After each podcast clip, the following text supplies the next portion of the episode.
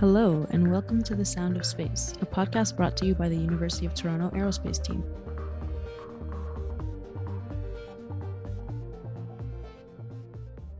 All right, and welcome back to episode 10 of The Sound of Space. This is a monumental moment here. We've reached our first uh, 10th episode, um, our first decade Woo. of TSOS.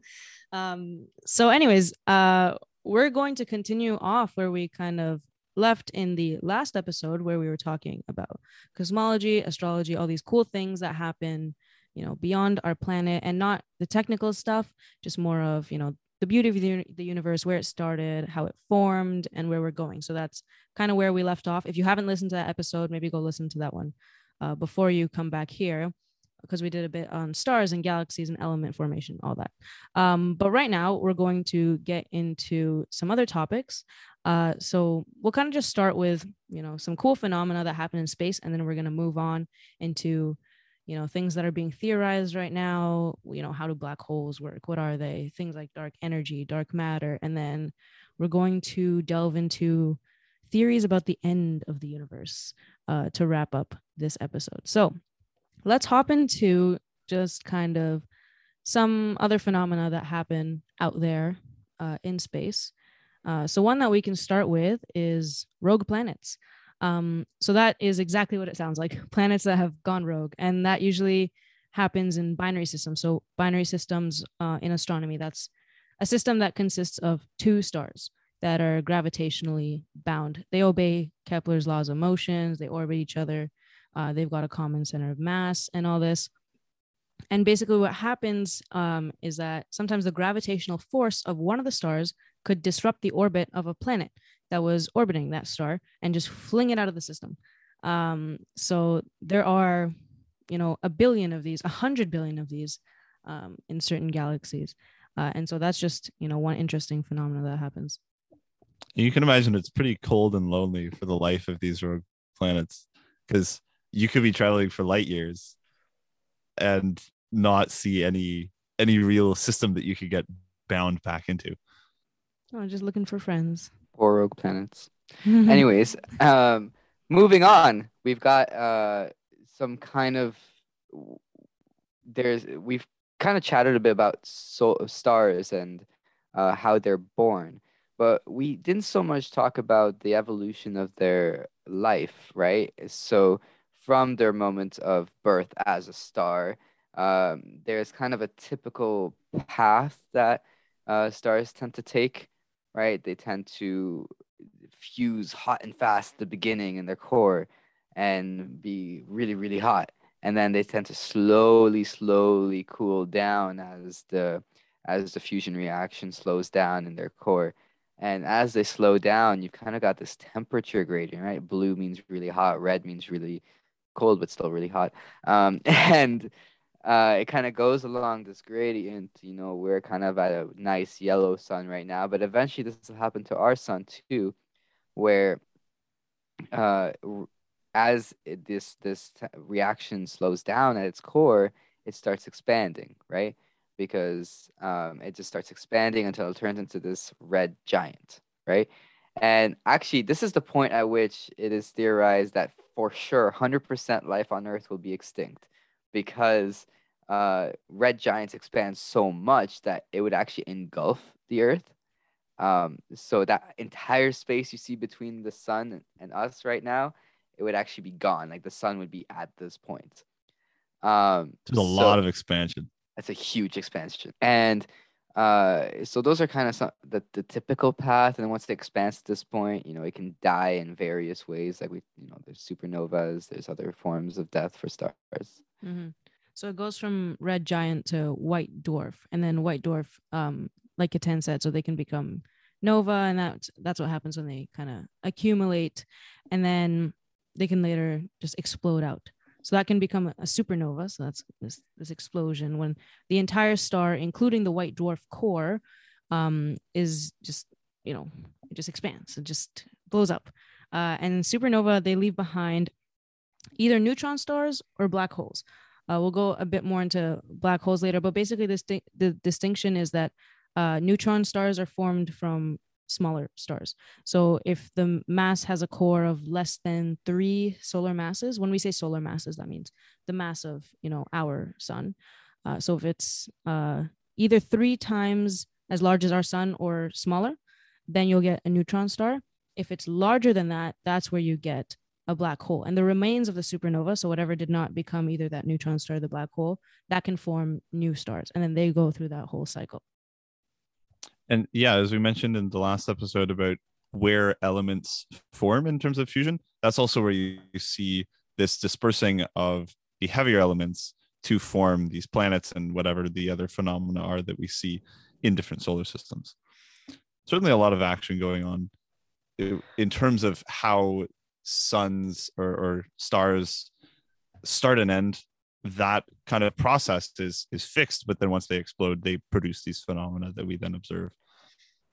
You know, and this is the typical path that stars uh, undergo, but uh, there's also some atypical paths. Like sometimes stars can go straight from um, giant red giants to supernova, or um, in other cases they can go straight to white dwarfs if they're depending on their their life path, basically. Um, so each star is unique and follows their own unique life path. Oh, that's so inspirational. because we are all stars and we can I'll stop. Okay. um but anyways, one of those really unique uh, paths that stars uh, can kind of pursue is uh, ending up as a black hole. And black holes are these cool things we hear a lot um, about. And and like we discussed earlier, that's basically a star dies, and if it's a very large star, you get this black hole. And a black hole is a region in space where gravity is so strong that light cannot escape. And actually, we generally like will visualize black holes as black holes because that's what the name is, right? But that's not actually what it, it's just invisible. Uh, it's not actually a black hole. and I guess that name kind of comes from the idea that when something is invis- invisible against a black background of space, it kind of just looks like yeah a black imperceptible. Hole. Yeah, um, and it's it's crazy because uh, black holes aren't actually that large in size, right? The the whole idea is that they're just this they're almost they're a singularity, right? They're they're this this area of space where all our rules, physics of rules of physics, kind of break down because there's just this almost quasi infinite amount of mass in a very small, minuscule point of space. And the thing is, what we observe this this blank region um, is actually not the it's it itself is not a black hole. It would just be that point, right? And the reason we have all this is because there's this thing called the event horizon. And the event horizon is basically the point at which even light, the gravity is so strong from this black hole, from this super t- small point of mass, that even light cannot escape. And of course, the, the distance from the center of that, that event horizon is uh, dependent on just how massive the black hole is. But uh, that's basically what we observe to be the black hole because it's called the event horizon because we can't see anything mm-hmm. beyond that point, and anything that is on the event horizon appears to be unmoving. Mm-hmm. So hypothetically, if you know the three of us, me, Ketan, and Jaden, we're all chilling we walk past a black hole and then uh, you know someone goes past the event horizon and they're dead right? They're gone. We still see them. They're just chilling right there. Because well, I mean, um, yeah like nothing can escape unless you're moving faster than the speed of light and as far as we know nothing does that. And i mean theoretically i mean we'd be dead well before even yes, that yes. but um but uh see I, i'd like to correct one thing though this is kind of one of hawking's biggest uh, discoveries, right? The idea that nothing escapes a black hole, but black hole still produces radiation, right? Mm-hmm. It and escapes in a way that we don't really understand understand yeah. conventionally, right? And because theoretically, if light can't escape it, how can its own radiation, right? Mm-hmm. And uh, that's where Hawking radiation comes in because he basically theorized that as all objects do, black holes would produce some form of radiation. And he went out and proved that. And that's one of the reasons why you know stephen hawking became so famous. Yeah, it's pretty much this little trickle of energy, which is how black holes eventually will dissipate. And this will take, you know, many billions of years, but that's a component to the kind of end of the universe discussion that we'll have for sure in terms of how they they emanate. The, the funny part about black holes is how similarly they act to stars. Uh, Yeah. Because in their because I mean they basically were stars, and they, just like stars, a lot of the behavior is centered around their massive gravitational pull, and just like stars, they can attract objects, bring them into some kind of orbit, and that's kind of how I mean, like we discussed, we have supermassive black holes at the center of galaxies. That's Mhm. kind of how galaxies are formed. Uh, but they can even have multiple black hole systems, right? You can have systems of orbiting black holes. You can have systems where smaller black colliding holes, black or holes. You can have colliding black holes. You know, a bunch of crazy stuff, and they can even form things like accretion disks, like stars, where they will form. That's basically a massive scale formation of objects around the black hole. So um, it's it's kind of pretty cool the the parallels you can draw there. it's very much the same phenomena that we see with solar systems where mass is drawn toward the center in something like a galaxy that accretion disk is a very dense area of stars and solar systems around this black hole one of the other parallels between black holes and stars is the spin so internal to stars you have this kind of plasma soup that is producing a magnetic field because ultimately a magnetic field is generated by the flow of electrons. So you've got this massive electron soup inside of these stars. And you see a similar phenomena in black holes where you have this spin.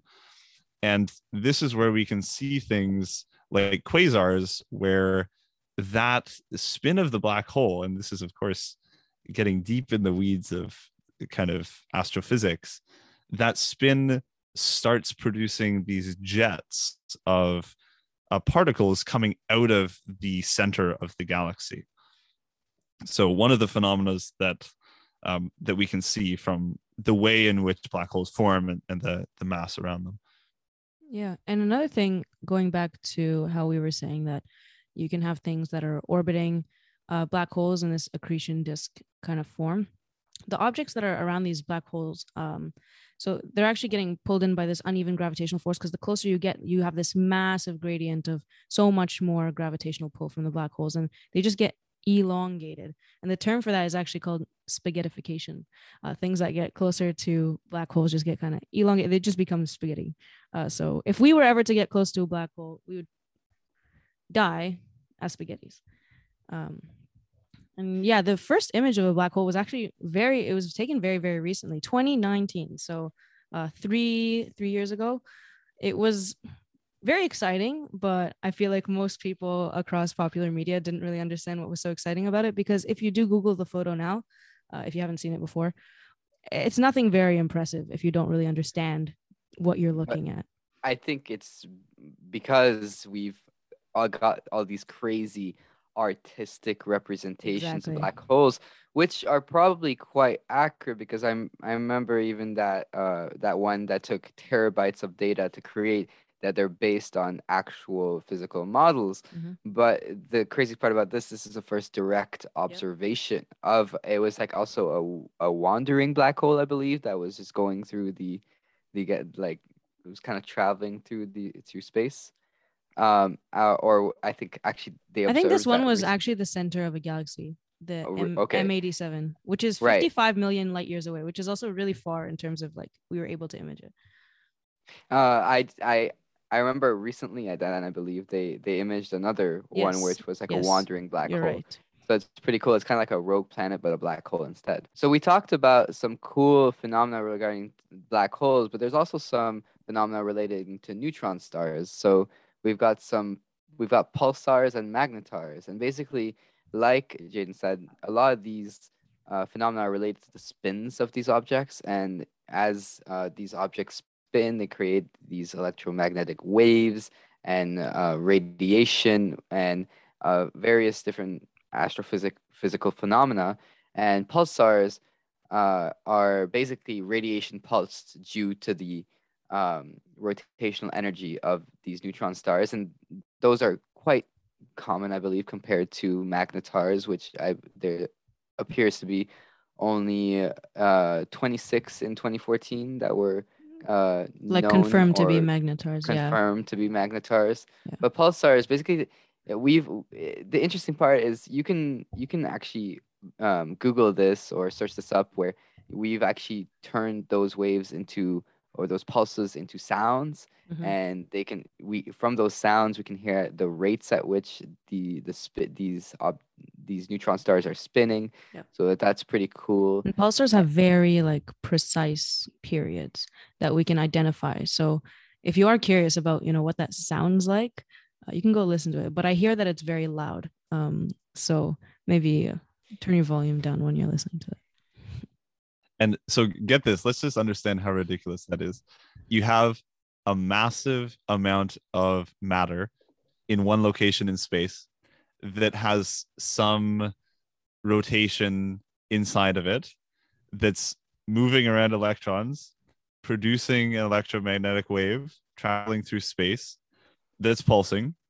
We see it on Earth and then convert that into vibrations in the air to your ears that you then hear. Mhm. That is just a crazy and across a distance of say, you know, millions of light years. Yeah. That is a ridiculous string of events. it's very very artistic you can do very similar things like sonification of so many things like solar systems i think in the last episode i mentioned like solar systems will have some kind of resonance in terms of the the periods the rotation periods of the planets and you can actually go online and kind of search up like what does that resonance sound like? Some of them sound like like music and it's just like wow that's just what the universe naturally is kind of emitting. So yeah you're you're right jane this is absolutely insane. It's really cool that we're able to take that data and transform it into some kind of artistic medium. There's so much you can do now with like ai um and just it, it's nuts Mhm. Right- Not this right. boring physical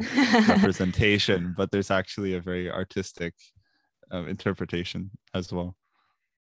Right, and just quickly also summing up magnetars, they're basically similar to pulsars, but in terms instead of radiation, it's magnetic fields, and they have the most intense magnetic fields that we have ever discovered. For example, the sun's would be something between one to five Gauss, which is Gauss is a measure of um, uh, the strength of a magnetic field, and some of these are in the order of 10 to the 15 Gauss. So insane, insane magnetic fields. But kind of moving on from some of these phenomena, we talked a bit about in the last episode about uh, dark matter.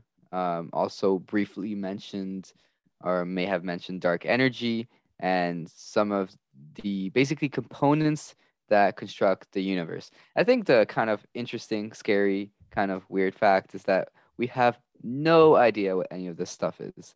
And the even more interesting, scary, interesting, weird fact is that um, the observable matter that we actually see in our world is something like uh, 5% of all matter, and the rest of everything is just a combination of dark energy and dark matter, most of which is dark energy, which we again have no idea what it entails. So, It's pretty much a, a variable, right? So what we're seeing is this acceleration of the universe from the Big Bang, and we're like, oh, why is it accelerating? We don't really know. That doesn't line up with our understanding of the acceleration of the expansion of the Mhm. universe. yes Right, right.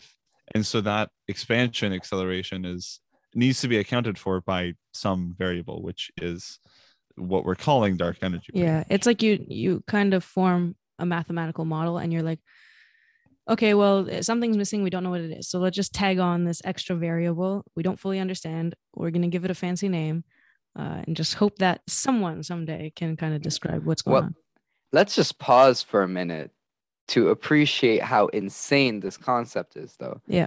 Because for a while, people had been theorizing, oh, maybe the universe might be infinite, maybe it is finite. And then Hubble discovered, oh, actually things are receding away from us, which means there must be some kind of expansion. But then this discovery came around that not only was the universe expanding, but it was expanding faster and faster. Mhm. Like, not only is it getting bigger, but it's getting bigger faster. Yeah. Which is something that's insane to think about because there doesn't seem to be a reason why this would happen. What would be causing it to accelerate? What is forcing that way? We can't see anything that would cause this phenomena. And that's where that extra variable came in, right? Where there there has to be this composition, in- this this energy in the universe which is causing this and it is mathematically modeled as a constant but like you said we have no idea what that constant actually is.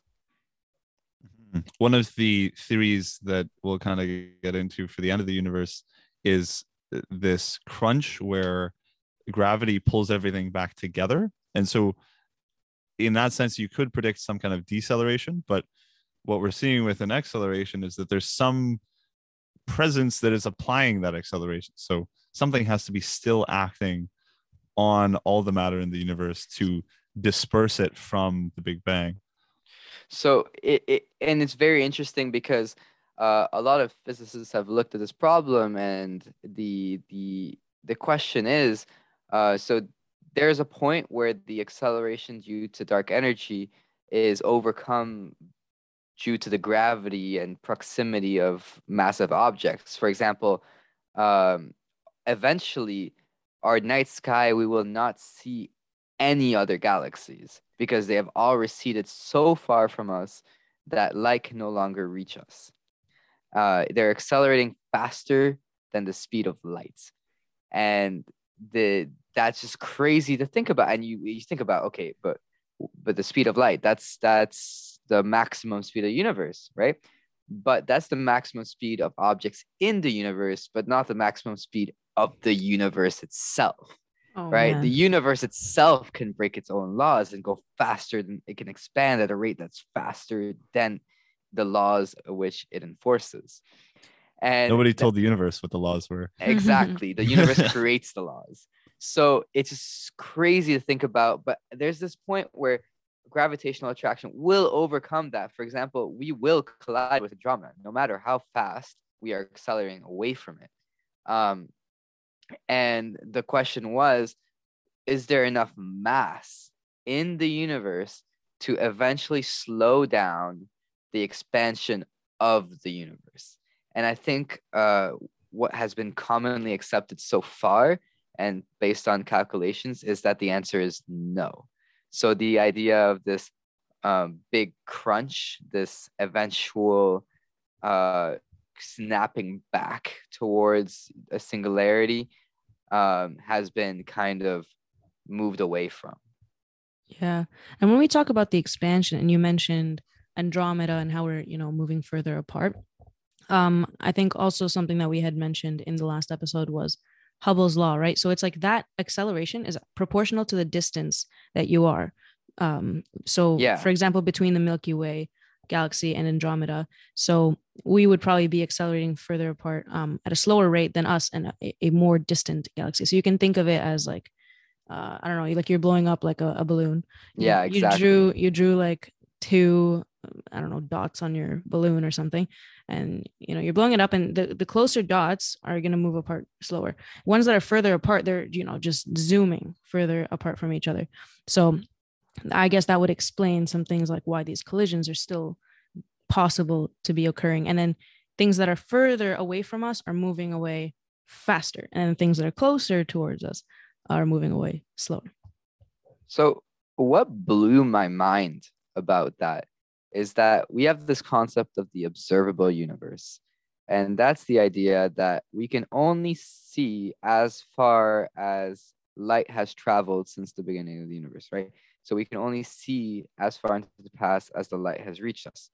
And with this acceleration of the expansion of the universe and how the idea is, you know, maybe there's actually already been an acceleration far away to the point that we will never see the things that you know were further away right? We have no idea. It, the crazy part about it is that the observable universe is actually getting smaller. You know, we would think, okay, over time we'll see more of the universe because more light will reach us.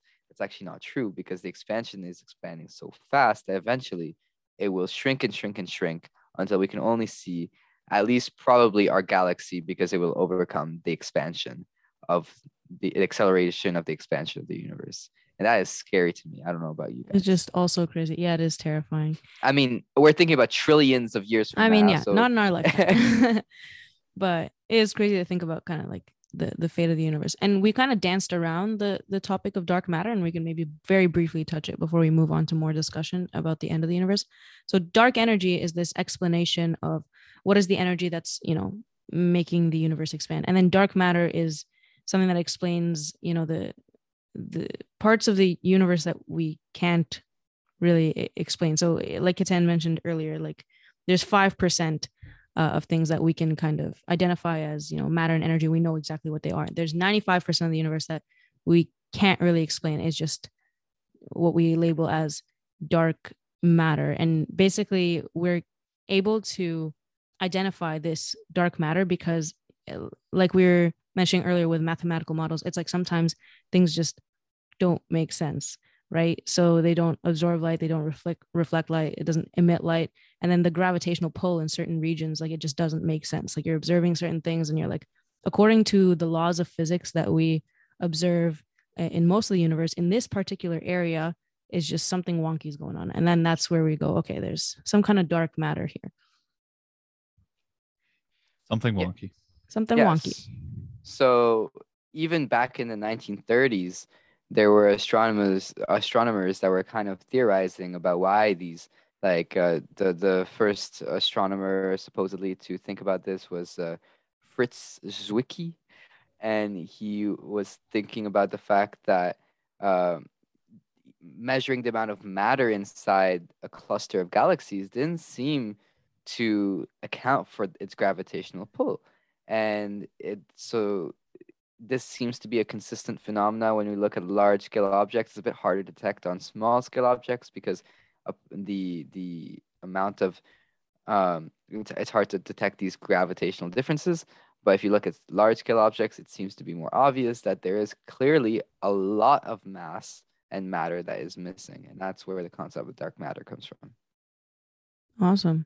Let's let's go on to talking about the end the death Let's of the universe the end. And we the already death. kind of we already kind of touched on the big crunch. So that's one of the theories um that we already described. And then there's a few there's a few other uh theories things. And they all have fun names. The big chill the big rip uh the big crunch reminds me of uh, I told I told this story at one point, but when we were in elementary school, they would make everyone bite into an apple at the same time, and then they would just be like, "Oh yeah, let's hear the crunch." You could never hear the crunch, um, but that might be the fate I of our feel- universe.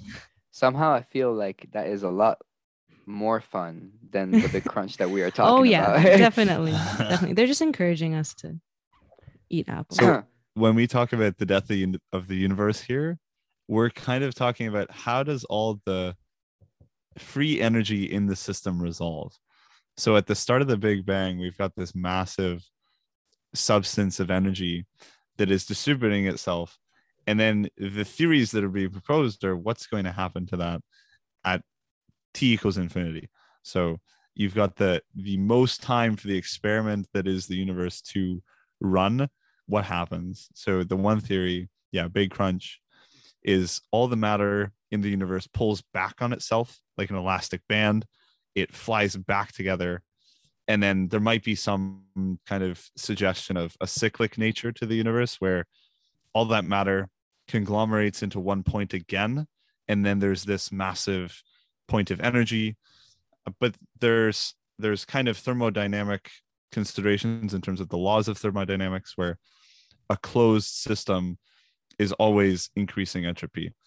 So yeah, we we talked about the the big crunch and the whole returning to singularity and the cyclical nature, but the I think to me honestly the the most likely outcome, and I think uh, it's been described as currently the, the theory because of um, the whole idea of dark energy and the universe expanding at accelerating rate is that eventually things will just keep expanding. Things will be so far away from each other that even light won't be able to reach them, and eventually this this this will result in things um, having a maximum entropy and a minimum temperature. Things will start to cool down throughout the universe. The big they call that heat death or the big chill, right? And this is just uh, has been described as a dark, isolated universe. Yeah. And if what we have observed so far with uh, the expansion of the universe accelerating and is true, this seems to be a likely outcome because things will be so far away that they can't even interact with each other. And um, at that point, uh, if expansion expansion keeps increasing, even uh, individual planets, stars will be black holes will be ripped away or driven away from each other until there is nothing left but darkness. It's terrifying. Just darkness. There's a another theory, the big rip, which is that, uh, kind of depending on our understanding of dark energy and how the acceleration of the universe continues, that if that continues without stopping, all of the matter in the universe will eventually be pulled apart by that acceleration. So decomposed into the different elements, and then even those elements will pull apart until kind of in the same way as heat death, where there's not enough energy to do anything. Here, they're just the the composition of of matter is being pulled apart and is is too uniform to really support any higher level function in the universe. Yeah. So, like Ketan was saying, like the big chill is the one that kind of seems like it probably makes the most sense right now because it's supported by like current measurements. And then, you know, big crunch, big rip, all these big things um, are kind of within the the boundaries of that theory. So it's within the uncertainties of that theory. And then one other theory, which is kind of this this new thing that's being theorized from quantum field theory, is called vacuum decay, and that's this idea that a vacuum is going to form somewhere in the universe and stretch through all of space and then physics just changes it's just completely different like not like anything that we've understood or been able to describe currently um, and then that can completely change the outcome of how the universe might end.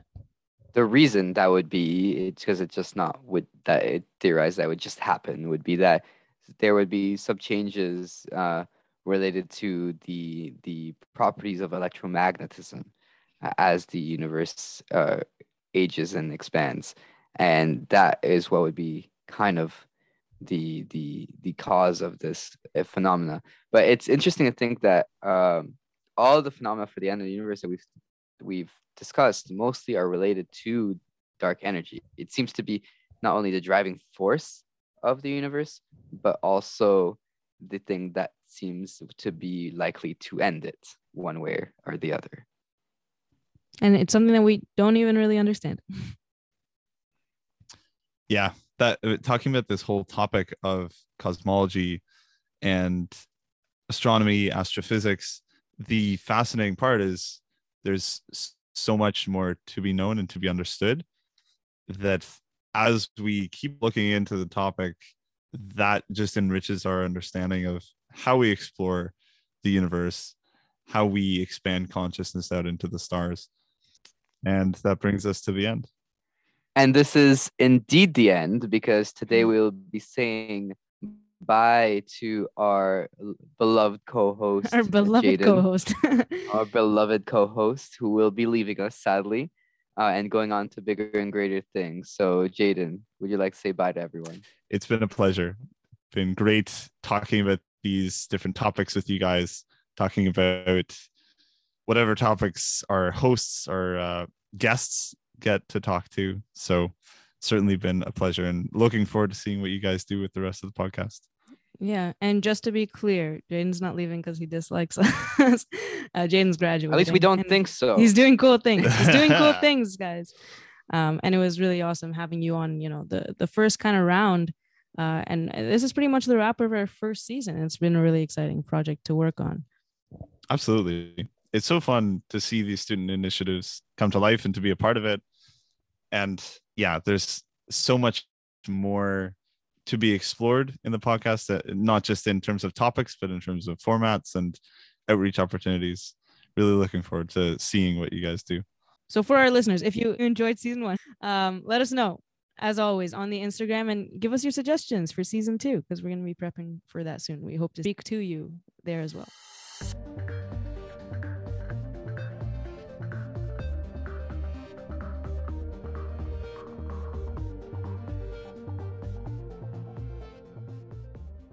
Thank you for joining us in this episode. We had a chance to talk about many cool space phenomena and also did not have a chance to talk about many others, such as some wormholes, you know, Einstein Rosen bridges.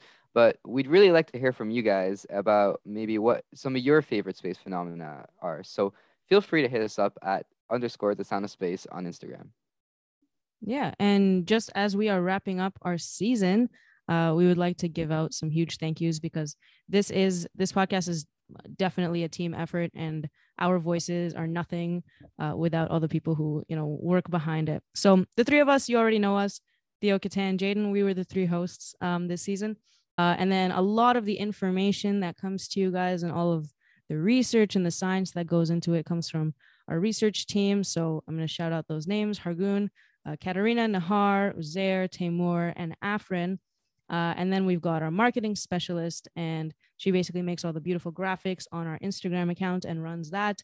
Uh, Bonney, thank you, Bonney. And then we've also got our business development representative, Kashish, uh, and she basically looks out for outreach opportunities, make sure that we can, you know, get booths at conferences and, you know, get into newsletters and all this. Uh, and then finally, we've got our sound editor, Shar, uh, and they basically make sure that everything comes together uh, and gets to you guys. Uh, so eh, honestly, like I just want to say huge thank you to all of those folks, and it was a, a pleasure working with all of them. And uh, we're very excited for what we can bring to you in our next season. And the Sound of Space is a part of the University of Toronto Aerospace Team's policy division. So, other activities on the policy division side is the space review. So, putting out content on some very fascinating topics happening in the aerospace industry. That's another great avenue to get this information and get involved. And certainly for this project, this podcast, we're here because we think aerospace is super cool and is moving. And we think that more people should get to know what is going on, both technically in terms of what we are doing in terms of advances in space, and also all the great things as we see in this episode, the different phenomena of space. So if you'd like to learn more, feel free to listen to our last episodes if you haven't, and stay tuned for more. Thanks for tuning in to today's episode. You can follow us on Instagram at underscore the sound of space to continue the conversation and let us know your thoughts on all things aerospace. We hope you've enjoyed listening to The Sound of Space. Enjoy learning about the leading developments in the space industry? Check out the winter 2022 issue from the UTAT Space Review, a student run and expert reviewed magazine brought to you by the Division of Aerospace Law and Policy. Every year, they publish two issues with articles from students across U of T's tri campuses. See the links in our description to read the new issue and details on how you can become part of the team.